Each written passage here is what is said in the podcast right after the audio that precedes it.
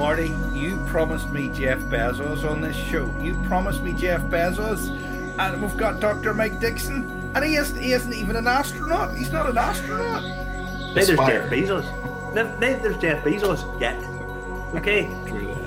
Am- Amazon could collapse. You know, Joe Biden and all these guys are going to actually start taxing these guys. They're going to have to pay tax. So who knows? If, he'll not be on no space shuttle. You'll not be in a space shuttle, Justin. He might be lucky if he can afford.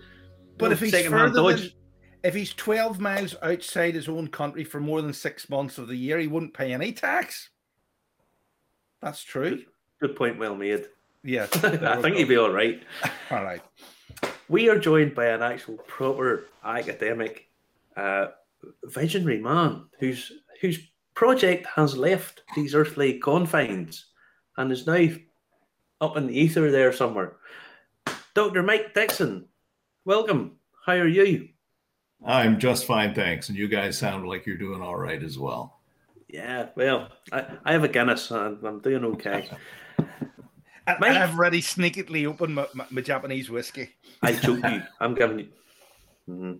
Now, the reason you're on is you have a project where you have barley in space.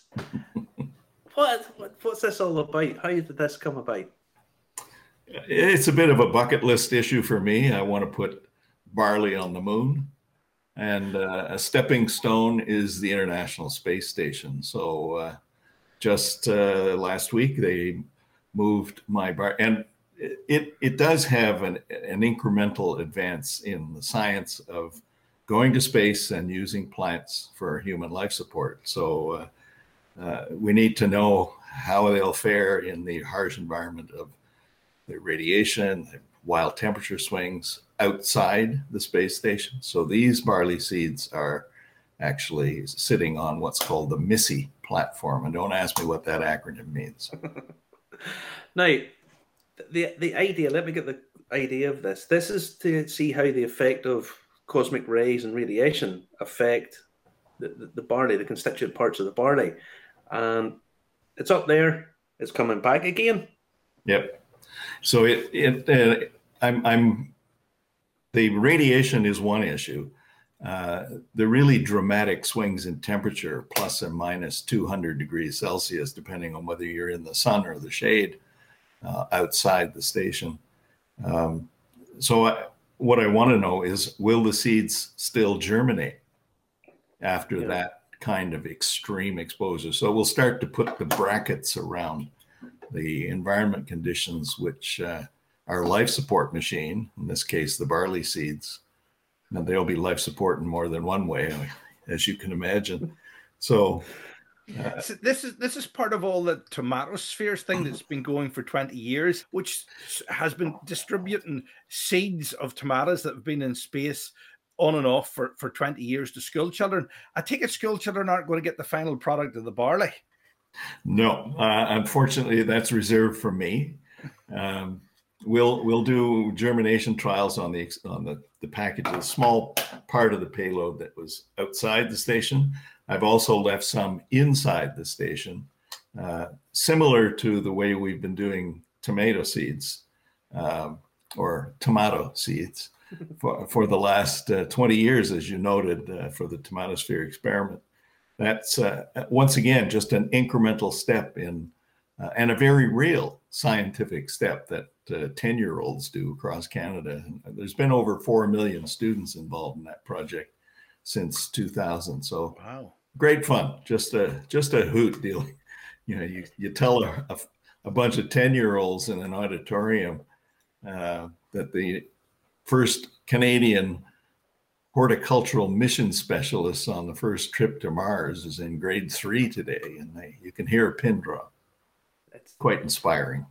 it is. It is inspiring, and it, a lot of people uh, say that you know that space exploration is extremely expensive, and you know it's very costly. But it's the real life practicalities of this. I mean, moving food from one area to another within you know keeping it edible. You have to send it space but it's real life applications and, and so on. How do you see your uh, experiment having real real life applications? Well, food determines how far from Earth we can go and how long we can stay, and uh, you know, figuring out the technologies required to raise to grow food in the really harsh environment of space gives us technology transfer to areas harsh environments here on Earth. I live in Canada. Uh, Northern Canada suffers a, a, food security issue that is quite economically painful, and uh, coming up with technological solutions to growing uh, food in a snowbank in Yellowknife is uh, is one of the tech transfer. You, you mentioned that that space exploration is very expensive.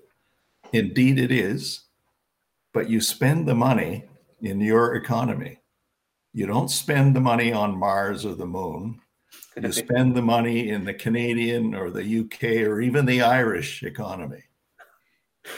Yeah, I, I couldn't agree more. Uh, I, I, I think that the single greatest achievement of mankind was setting foot on the moon, and the, the, the real world applications for that have been incalculable, incalculable. Never mind the inspiration of it, the, the, the real world in terms of logistical supplies and new management techniques and you know the, the, the technology of actual engineering is just incalculable.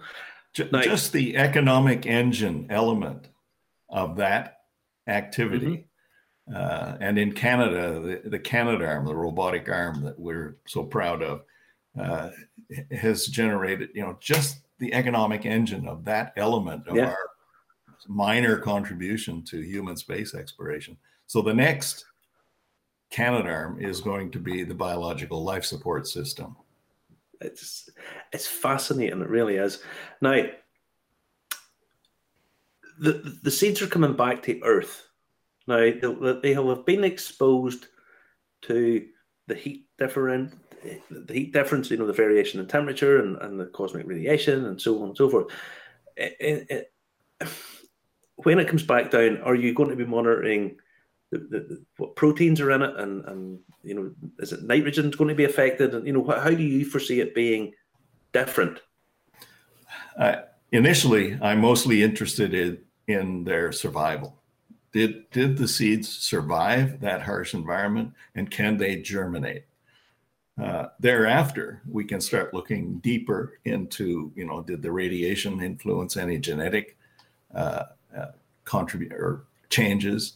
And we'll see that in successive generations with space heritage and, and the seeds that stay in the station, where I know that they will survive because we got 20 years of tomatosphere that to teach us that that's okay. Yeah. Um, so uh, those seeds are the ones that will multiply up uh, with space heritage in their bones, if you will, and and use that use that crop uh, to produce the uh, space whiskey. How did you first get involved with, with uh, the Scottish distilleries uh, behind Glenlivet? How, how, did, how did you make the connection with them in the first place? Well, I've uh, I spent 11 years as a convener for the one of the malt whiskey tasting societies here in Canada.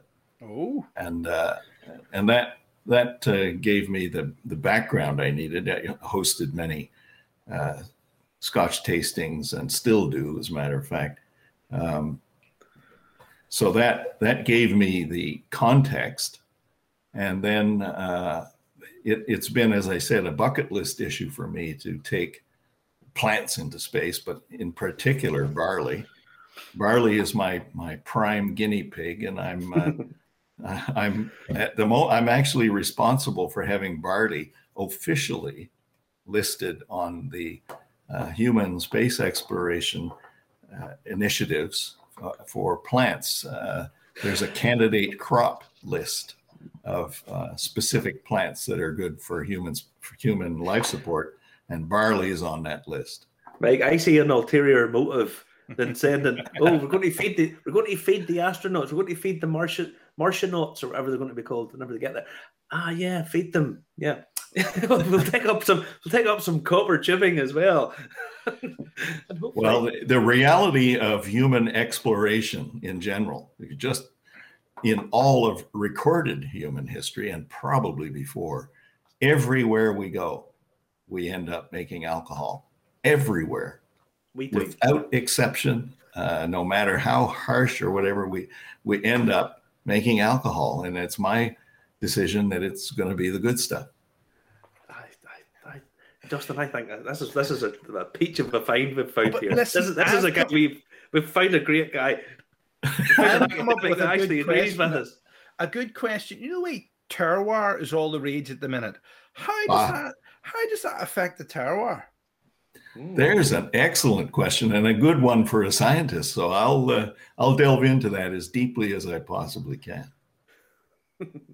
We, what we need to do is we need to get Grace O'Reilly from Waterford on to discuss what what what stuff like in, from Hook Head and what it's like from the International Space Station. and see how it marries up. Now, I I've I've been thinking about this interview all day, and I was thinking about what would happen if the guys on the ISS had had, had some whiskey. Would it be a couple of American guys go? You see, the Russian did. You see, this will be a laugh. He's ejected out. you know, oh, what's that button do?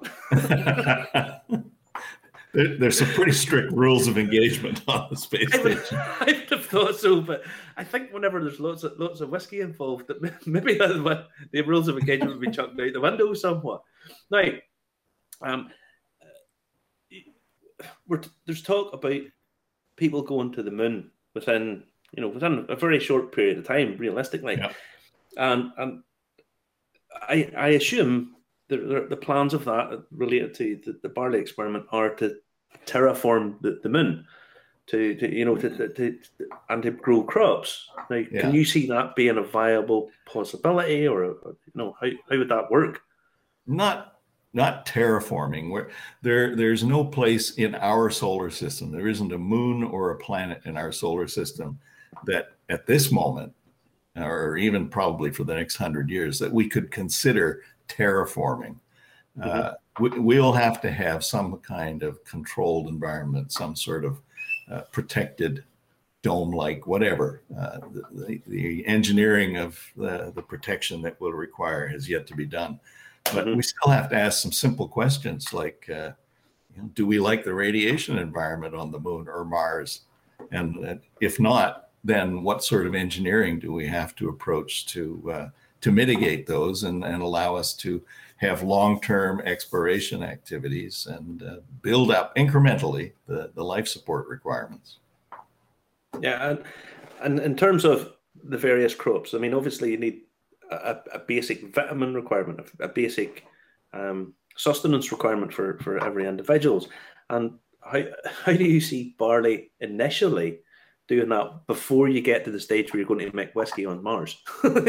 Well, as a matter of fact, 25, 26 years ago, when I joined that committee, Candidate Crop Selection Committee, uh, it was chaired by a- an eminent plant physiologist, Frank Salisbury, uh, who has since passed away, but nevertheless, he was the chair of that committee. And I was my, it was my first meeting attending at Kennedy Space Center, and I proposed as the Canadian uh, delegate uh, barley and roses as my candidate crops. And roses were uh, kicked out immediately because you can't afford the mass and energy cost of growing a plant that you can't eat because food drives the equation. So Okay. then I put put barley on the table, and and I justified it with that comment about human exploration and how we always end up making whiskey or uh, alcohol of some sort. And I determined that it, it, it's going to be the good stuff. Well, the chairman, Frank Salisbury, didn't even laugh. And he rejected it because of that rationale. And what I didn't appreciate was that Frank was a teetotal Mormon from Utah. Right. And and and I many years later, I was giving a talk at a, at a conference, and Frank and his wife were in the front row of that, at that uh, in that audience, and I told that anecdote just like that, uh, and looked him right in the eye, and he still didn't laugh, but his wife, his wife did. In any case, uh, my my good friend Ray Wheeler at Kennedy Space Center is now. I was going to say, which wife laughed? but but the but the woke crowd will be after us. he only had one, so right. he's not that he's not that brave. but uh, Ray Wheeler is now the chair of that committee, and he and I, uh, in collusion, have officially put barley on the candidate crop list for human space exploration. I, I, I find the whole thing endlessly fascinating. Um, because and it's fun. it is fun, and that's all life should be fun. That's the but, point. But it, it, sounds like dead serious stuff here. Uh, yeah, Dr. Mike. I mean, do, do, do you have to spec? Do they specify the box, the size, the shape, how it's done? Because the astronauts have to be able to, you know, sort of do all the germination and stuff like that, don't they? And, uh, uh, uh, and look absolutely.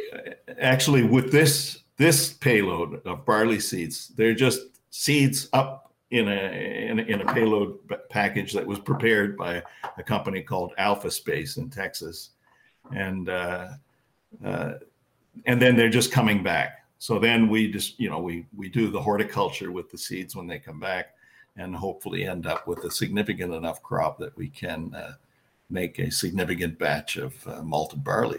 So that's but the next phase, and we're in we're in uh, uh, halfway through now an initial project designing the uh, the production system, if you will, the, the growth chamber, the, the, the greenhouse system that will grow barley on the moon uh, within the next two and at most three years. So late 23, uh, early 24, there it'll be a robotic uh, mission, and we'll uh, we'll put and and you'll see a picture of a barley plant growing in a window uh, with the moon in the background. That'll that'll be the money shot that we're looking for. So within within three years, you're saying we'll be growing crops on the moon. It'll be a pretty small scale system. The, the main objective, the science objective, will be to figure out what kind of uh, mass and energy. That's the currency of space travel. The money, yeah. as I said, you spend in our economy. So what's the mass and energy cost of uh, maintaining an environment in which a plant can grow and provide food and oxygen and fresh water recycling and CO2 scrubbing, all of the factors of human yeah. life support. So we need to know uh, what are the uh, what kinds of conditions can we maintain and what is the energy cost of doing that on the moon? It's I mean, it's just I find that endlessly fascinating. But I'm going to have we'll to get there.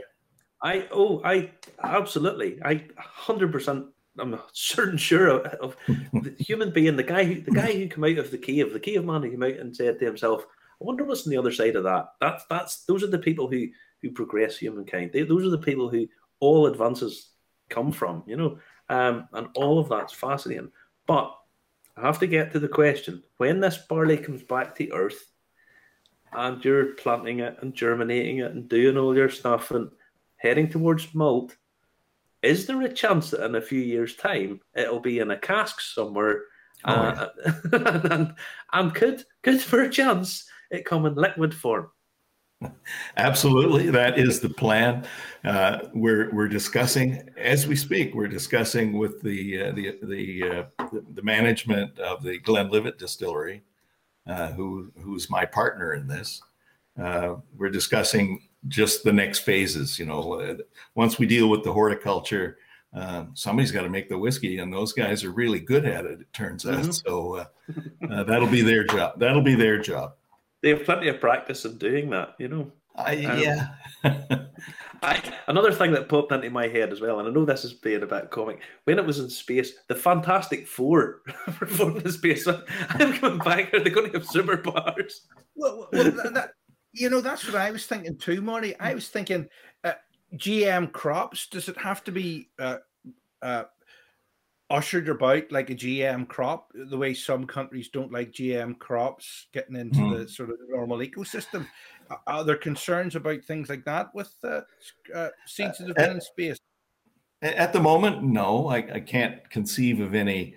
Uh, you know, there may be some genetic modifications imposed by the, uh, uh, the, the radiation exposure, but that's yet to be determined. And, and those are the kinds of questions we have to ask now. That's Yeah. the kind of science issue that must be addressed. And so we've got all of these. I'm going to have a job for a good long time.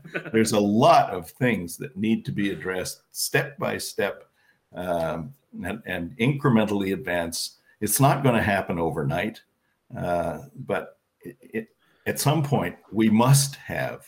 That's the, the beauty of it. We must have what I call biological life support. We must have plant-based life support systems because we can't afford the mass and energy cost of shipping food and water and oxygen to Mars indefinitely. That's not possible. We simply can't do that. No. So we will figure out how to grow, you know, beans, peas, corn, the usual suspects in a vegetarian diet, but we're also going to grow barley. a couple of things just to turn that on its head. If these seeds come down and they're not viable, do you see a genetic modif- modified crop going back up to test? You know, do, I- I don't the think so. genetic modification here to head head it back up to, to No. I, I, I think if we if we learn that uh, space exposure influences the genetic complement of our plants of our seeds, then the technical solution is to protect the plants and the seeds from the, the radiation the way we do astronauts. We wrap astronauts in a cocoon of a space station that has uh, you know considerable amount of radiation shielding. Yeah. So we, we'll devise that. I mean, and that's the sort of question you want to ask on the surface of the moon and Mars as well. How elaborate do you have to make the container to grow the Yeah. plants in? Uh, do, you- do you need to worry about radiation? Uh, you know, on a short-term crop that that that you harvest and eat immediately.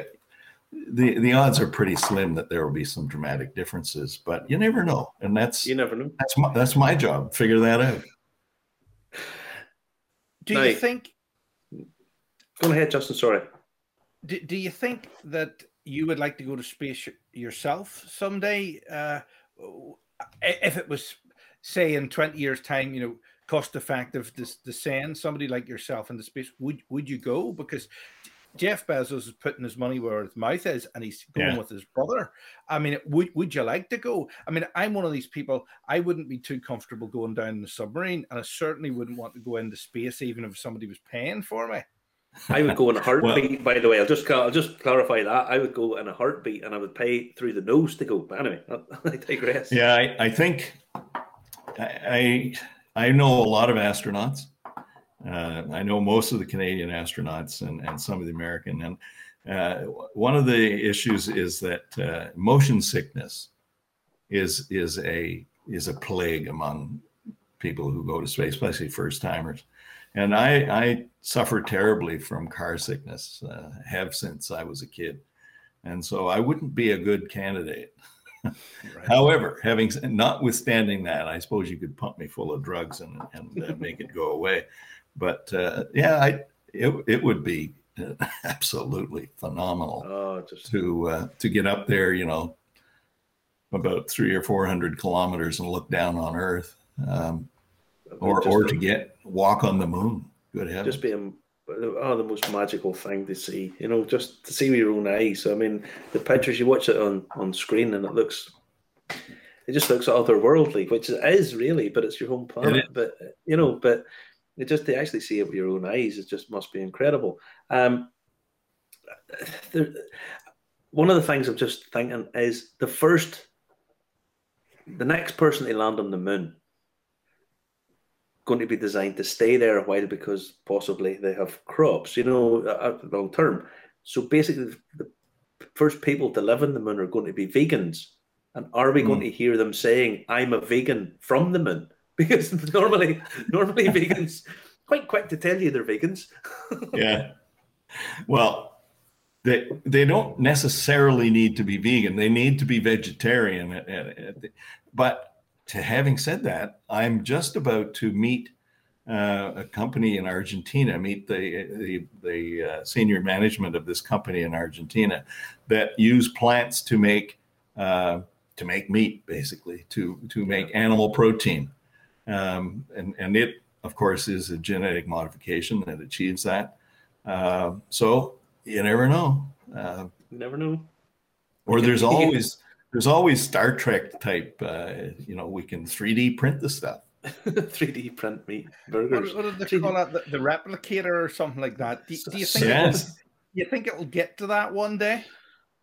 Uh, sure. Yeah, it's it's almost there now. Uh, you know, I'm I'm serious. 3D printing isn't instant, but uh, you can 3D print just about anything.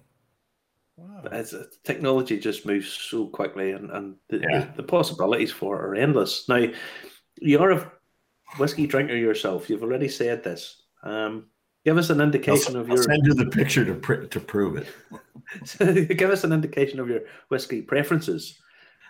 I'm a Speyside guy. I'm not a real fan. I'm not a real fan of the Western Islands, uh, the Islays. Uh, the the smoky, peaty, medicinal kind of stuff doesn't doesn't turn my crank. But the the you know the the sherry cask aging and the Speyside whiskeys, the Macallans and the uh, Glenlivets and Glenfiddichs and uh, oh Balvenie, uh, Knockando, one of my favorites. I love a Balvenie. I think Balvenie's. I mean, for for cost for quality, Balvenie's 20, really, 21 year old, actually 21 year old anything from the Spey River is just fine. what bit Irish? Do we have a preference? I, I, I was not much into Irish whiskies, but of course I went to Ireland with my brother. Uh, we walked into a pub that claimed to be the oldest pub in Ireland. And it was just down the street from the other pub that claimed to be the oldest pub. And uh, but indeed, indeed, it was a an old. You know, I had to duck. It was uh, people were smaller back then. But I, I just asked the bartender, told him that I was a complete novice with Irish whiskey, uh, and and for him to propose something, and uh, uh, the he he didn't even bat an eye. He just reached around and grabbed a um, oh, Jesus. Now I'm going to forget the name of it. it's a Jameson's product, but it's no longer. Redbreast. Hey, thank you. yes, Redbreast, and I and uh, it was a 12 year old Redbreast. I've since uh, I've since gotten into uh, 12, 15, and 21 year old Redbreast, mm-hmm. and uh, they're all excellent. I, they, I, yeah. they, they, uh, and and I went to the uh, my brother and I went to the the whiskey uh, museum And uh, where would With, that have been? Opposite it, Trinity. It was, it Trinity University? Uh, I guess so. Yeah.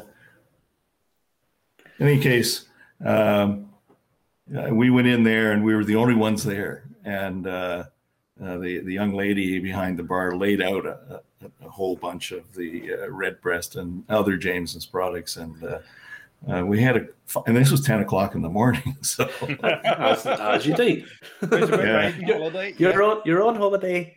Everything's all free. There's no consequence, there's no repercussions for being on holiday. You know, that, that's, that's, no, I know, I know. Actually, you mentioned Trinity College. I had a, an ancestor uh, who was a professor at Trinity College back in the day, back in the 1800s, 1895. And, uh, uh, was quite famous in that he figured out how plants pulled water up. And it, it, just so happened that that was the core of my academic experience as a, as a PhD student in Edinburgh. Right. It, it, does scientific work run in the family, or is it just sort of coincidence? Do you think? I think it's just a coincidence. Uh, Henry Henry Dixon was uh, a professor at Trinity College, uh, the, the, the professor, the head of the of the department there, um, and and quite famously devised the cohesion theory of sap ascent in plants. Who knew? Right. And and I ended up investigating just that and and proved him right. Actually, he was doing a whole lot of stuff without modern technology, and hundred years later, I come along and and uh, and prove him right with modern technology. Brilliant. But uh, now, whenever you say quite famously, it's a, a kind of a relative thing, you know, famous in certain circles. It's not Kardashian yeah. famous, but no. famous. True that. Mate, it has been an absolute pleasure, and we'll catch up with you when when the, the, the seeds come back to back to earth, And I, I really Six months. Six months. We'll get a catch up with you maybe maybe a bit after that because we'll give you time to get an analysis done.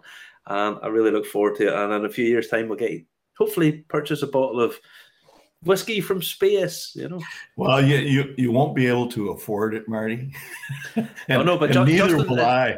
no, Justin's buying it. Justin Ah. can. That's no problem, man. You, you don't know how much he spends in whiskey. You don't know how much he spends in whiskey. Yeah, don't Um, don't don't. don't. all right, I won't go there. Won't go there. I will cut that bit out. We'll cut that bit Yeah. out. No, Thank you're you all very right. much. All Mike, the best. thank you. Bye. Uh, All right. Cheers, guys.